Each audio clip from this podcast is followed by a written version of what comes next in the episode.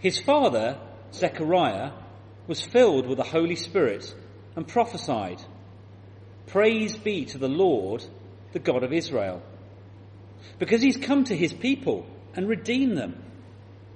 He's raised up a horn of salvation for us in the house of his servant David, as he said through his holy prophets of long ago, salvation from our enemies and from the hand of all who hate us, to show mercy to our ancestors and to remember his holy covenant. The oath he swore to our father Abraham, to rescue us from the hand of our enemies and to enable us to serve him without fear, in holiness and righteousness before him all our days. And you, my child, will be called a prophet of the Most High, for you will go on before the Lord to prepare the way for him, to give his people the knowledge of salvation through the forgiveness of their sins, because of the tender mercy of our God, by which the rising sun will come to us from heaven, to shine on those living in darkness and in the shadow of death, to guide our feet into the path of peace.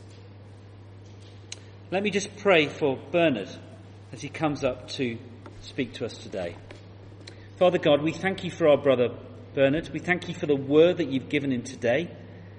And we pray that you would help him to preach with real clarity what you've got to say to us today.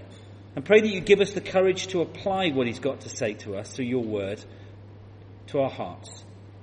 Amen. Well, uh, thank you very much. It's a, it's a real uh, privilege to be with you, um, sharing in fellowship uh, once again.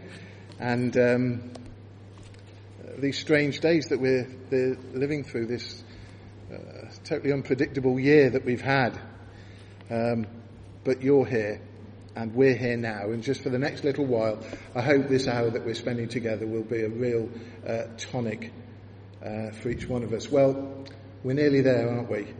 Um, the excitement mounts, doesn't it? What's it to be for you? Is it going to be a, the new PS5 with a great bundle of games? Uh, is it going to be an iPhone 12 Pro Max 6.7 inch screen? Fancy one of those. Um, is it going to be a new bike with disc brakes, wireless headphones, Apple AirPods? Well, I, I, think you can't get hold of them there. I think they're stuck in a warehouse in Belgium, aren't they? They can't get them over here. Is it going to be um, a drone? One of those with a video that takes video of your neighbour's back gardens for you to have a, a laugh at? a bike, the list goes on. When you get to my time of life, you're lucky for a pair of socks.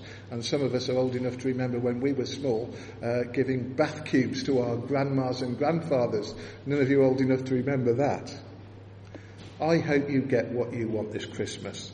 And despite all the adverse circumstances that we're living through, I hope that you have a wonderful time over these next days.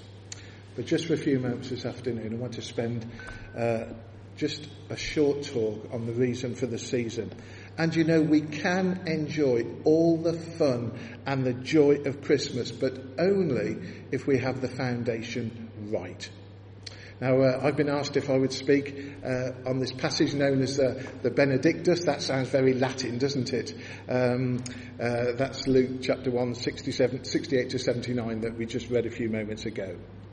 It's a tremendous portion of Scripture, and I pray that the Lord, the Holy Spirit, will uh, speak to us afresh this afternoon, particularly for those of us who are in danger of over familiarity with the story. It's always a danger, isn't it, this time of year? Let's set the scene for the narrative. For, over 400 years, there's been no major prophet. There's been no word from Yahweh, the Lord, the God of Israel. Furthermore, Israel is a land that's militarily occupied by the Roman Empire, by the Roman Empire, uh, by the Roman army, and the Jews, the people of God, they hate it. You know, throughout the whole of Scripture, God's timing is always perfect. He's never early, and he's never late, whatever we may think of our transient circumstances. God's timing is always perfect. The story so far. The Lord had sent an angel, Gabriel, to uh, a priest, an elderly priest called Zachariah. He'd been married to Elizabeth for many years, but alas, they were childless. That was a great sadness for a Jewish uh, couple and for a Jewish lady, a married a Jewish woman. There was almost a shame, almost a stigma attached to having a status like this. And the angel comes and appears in the temple by an altar where Zechariah just happened to be on duty in the temple that day. And Zechariah was understandably stunned as he sees the angel standing there. And the angel gives Zechariah this wonderful message. Zechariah, you're going to be a dad. Elizabeth is going to have a baby after all these years, and his name will be John. And he's going to be a mighty prophet before God, and he's going to prepare the way of the Lord, the Messiah that you've been waiting for for all these generations. Zechariah can hardly believe it, so much so that he is absolutely gobsmacked, he's stunned, and the angel Gabriel says, Zechariah, because you haven't taken me at my word, you're going to be struck dumb and you will not speak until this, your baby, has been born.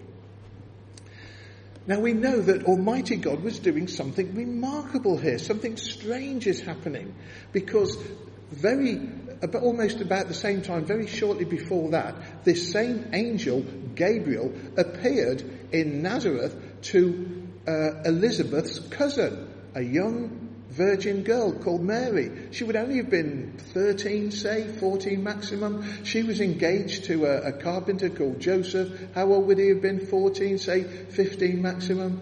And the angel had gone to Mary and said, Mary, out of all the people in the world, Almighty God has chosen you to be the mother of my son. And you will have a baby and he will be the son of God. Can you imagine Mary's reaction to that? So by and by, Mary goes on a journey to visit her cousin Elizabeth, who lived in Jerusalem. And, and, and the journey from uh, Nazareth to Jerusalem, it's 65 miles. It might have taken three days at least on a donkey, perhaps.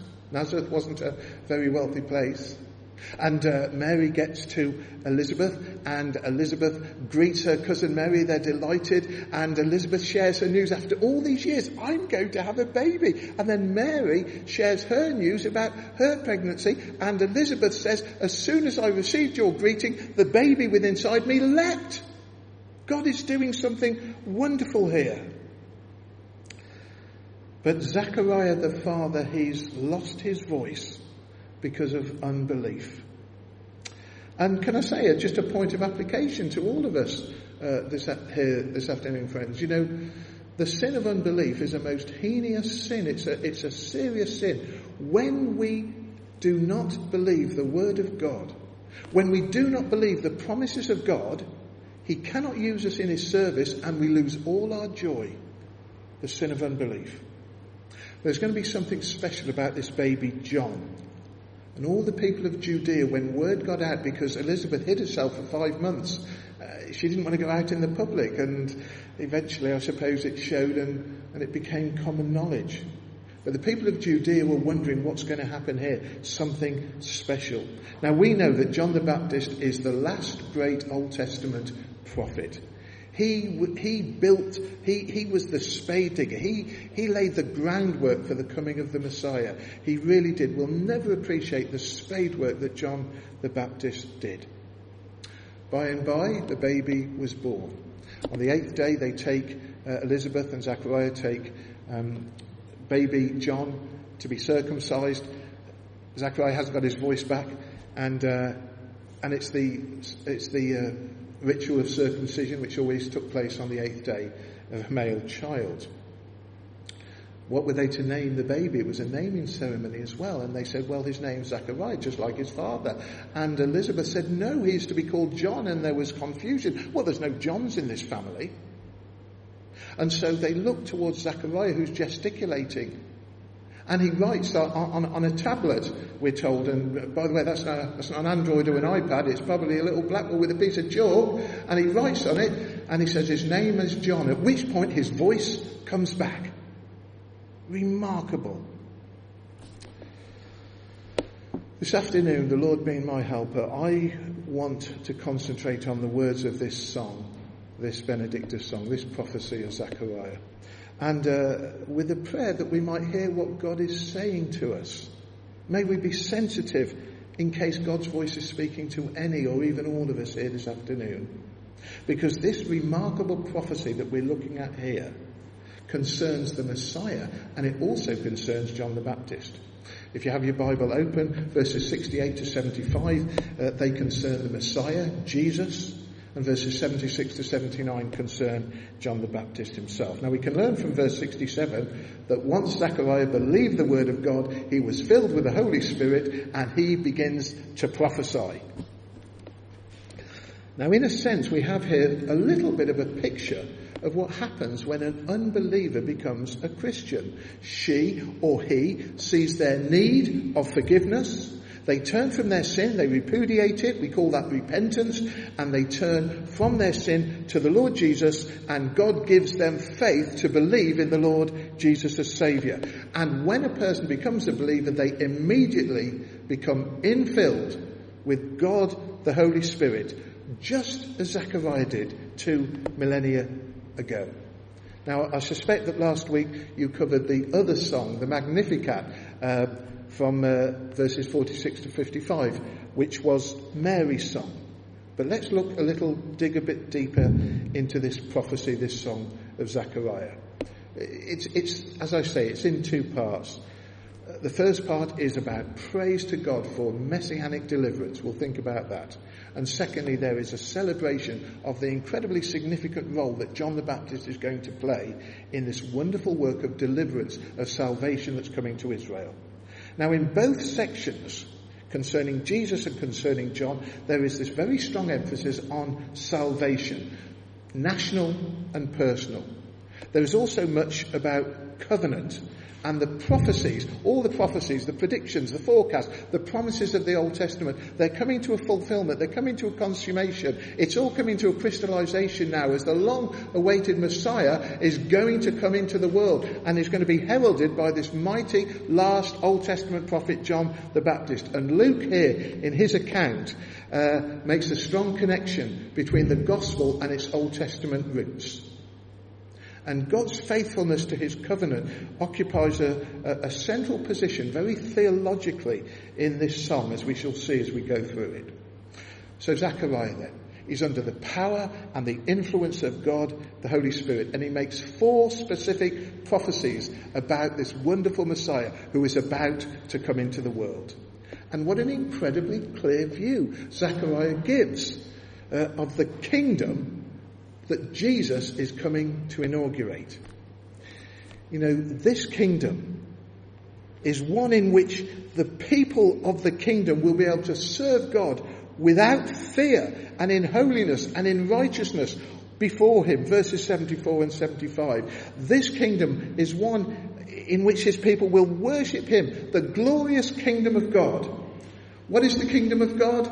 Well, very briefly, the kingdom of God and the kingdom of heaven are the same things. They're words that are used interchangeably in the Gospels. The kingdom of God really is God's people under God's rule in God's place. That's the kingdom. And you know, this kingdom is an everlasting kingdom, and entrance into this kingdom is absolutely free. It costs us nothing. It, it costs God everything. Friends, this message this afternoon is not very long, but you know it's more important than anything else in all our lives. This is not just about the here and now of our 70 years or 80 years that we get on planet Earth.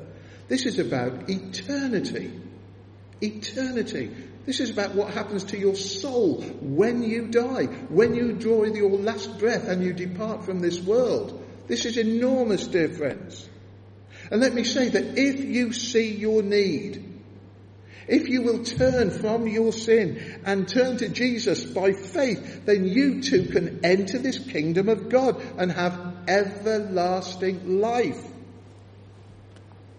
The first of these four prophecies that Zechariah makes are that the Messiah Jesus was the one through whom God would visit and redeem his people. Now God of course throughout history has always been involved in world's affairs. God is involved in every circumstance of life.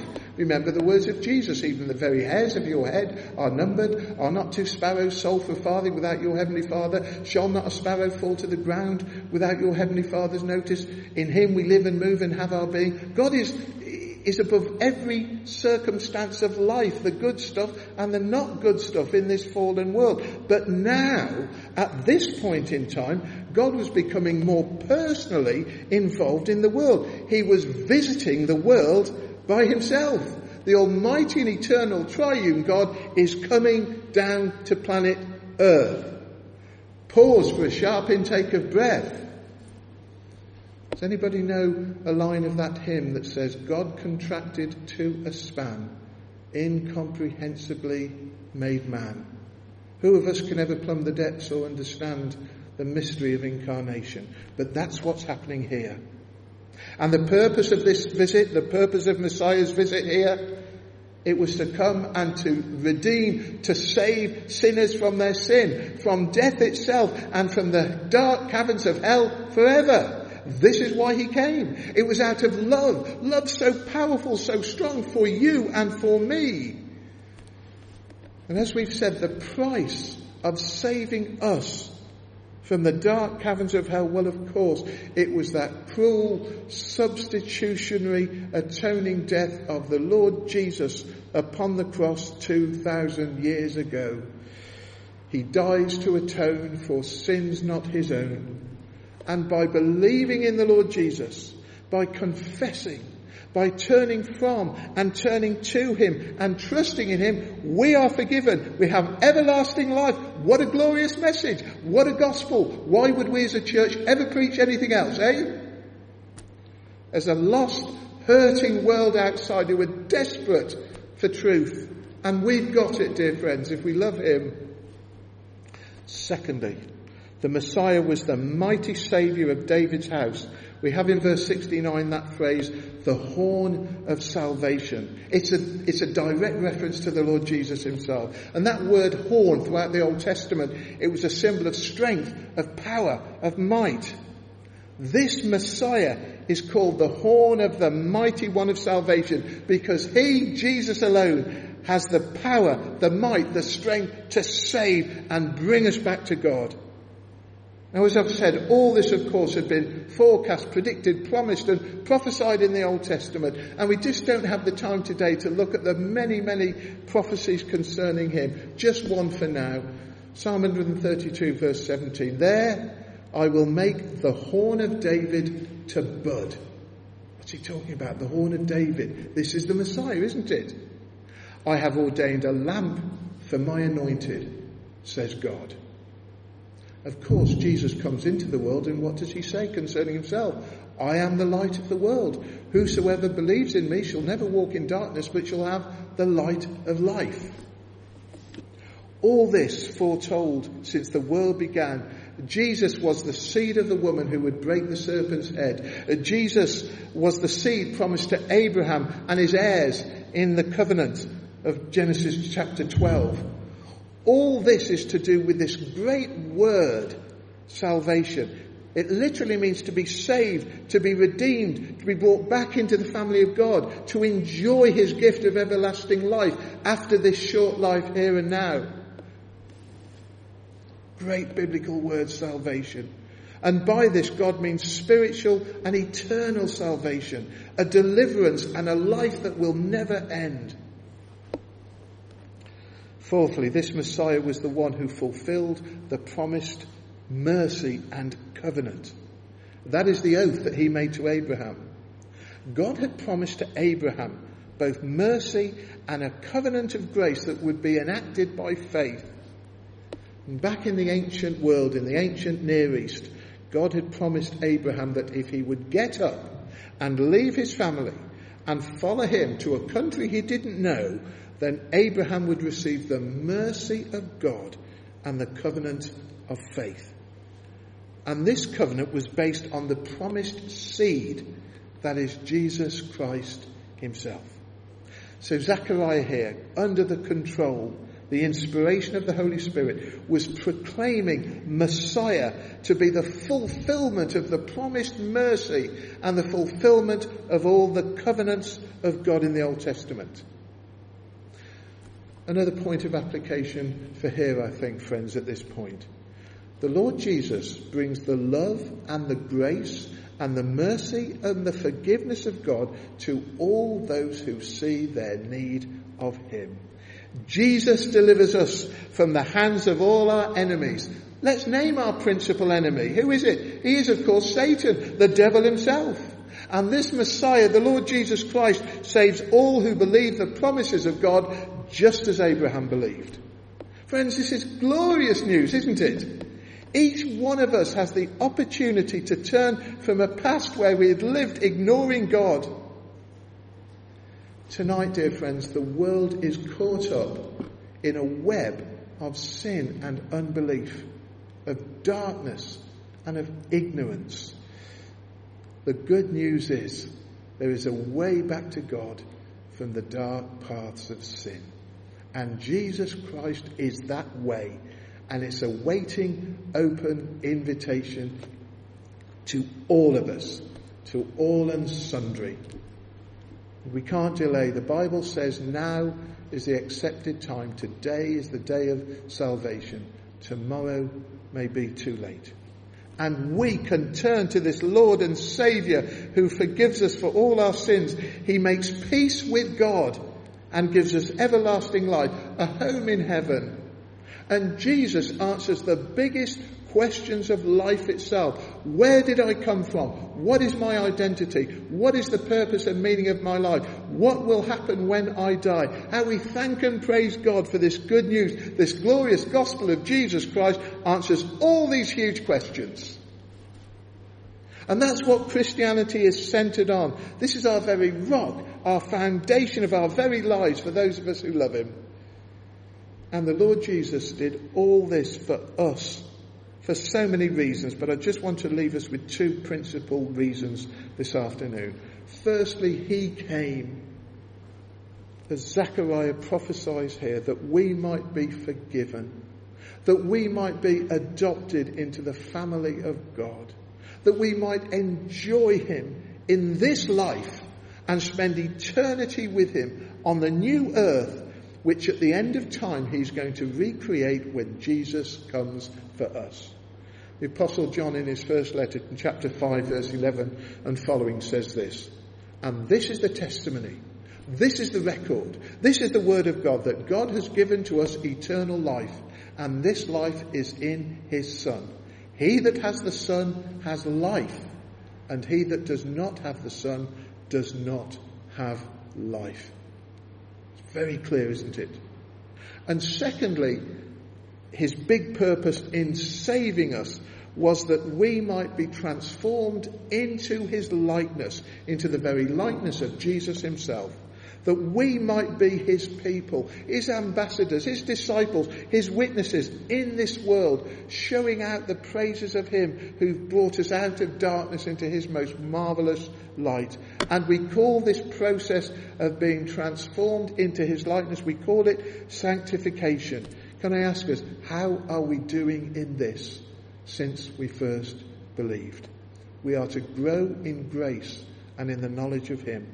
Listen to the Apostle Paul in Ephesians chapter 5, verse 25 and following. He says, Christ Jesus loved the church and gave himself for it, that he might sanctify her, having cleansed her by the washing of water with the word, so that he might present the church to himself in splendour, without spot or wrinkle or without any such blemish. Dear friends, this afternoon, if we're believers in, lovers of, followers of this Lord Jesus Christ, then we are the church, the glorious bride of Christ. And as we think of what we are and whose we are, and the glorious eternal future of bliss that is just around the corner, is there anything better than this? You may be very young and think you're just setting out in life. Uh, friends, this life is very, very swift. And do we really want to hang around in this world forever? I don't think so. We don't want to lose our family. We don't want to lose our friends. Uh, when death comes, of course, that's a terrible thing. Uh, it's a portal that each one of us has got to go through. But it's the entrance into glory itself. The world can't give us anything like this. We ought to be able to say with the psalmist in Psalm 73, Asaph, who said, Whom have I in heaven but you? And there is no one on earth I desire besides you. Is that the language of my heart this afternoon? You know, as we look out on our world tonight and uh, modern technology, we've seen wonderful displays of it here this afternoon in our service. What a blessing and a help it is. And modern technology brings the world into our homes, doesn't it? It brings it onto our very smartphones, doesn't it? We see, don't we, a world seemingly on the edge of destruction. So much war, starvation, evil, a world that knows not God and rejects the good news of his Son, the Lord Jesus. People are desperate just for some peace and contentment. The world has failed them. The world is failing them. And yet the world keeps searching and meaning for happiness, but alas, it's like, it's like filling a bucket with water that's, that's full of holes. But for us, for us who love the Lord Jesus, firstly, we have peace with God. The Lord Jesus Christ made peace with God by his death upon the cross, his resurrection from death, his ascension into heaven, his present priestly intercession for us, and his anticipated return that we're watching and waiting for. Does anyone know that old chorus, Oh, the peace my Saviour gives, peace I never knew before? For my way has brighter grown since I learned to trust him more. Paul's words in Romans chapter 5 verse 1 seem so appropriate. Therefore, he says, being justified by faith, we have peace with God through our Lord Jesus Christ, by whom also we have access by faith into this grace in which we stand and rejoice in hope of the glory of God and so on. But not only do we have peace with God, friends, we can also have and experience the peace of God. Our Lord Jesus said shortly before he left this earth, he said to his friends, the disciples, he said, Peace I give you, my peace I give to you, not as the world gives do I give you. Let not your heart be troubled, neither let it be afraid. As we draw these thoughts to a close, we've seen the Song of Mary, I think, last time. We've seen the Song of Zechariah today. May I ask you, what is your response to all this? Do you understand it? Do you get it? This gospel demands your verdict. You cannot remain agnostic on this. Will you accept the free gift of eternal life by believing in Jesus? Or will you pass by, as it were, on the other side and ignore the claims of Jesus on your life? Well, may God indeed help each one of us to make sure that we belong to Him and in so doing, Christmas will take on an exciting new dimension, far outshining any short term joy that we might get in this Christmas month of December.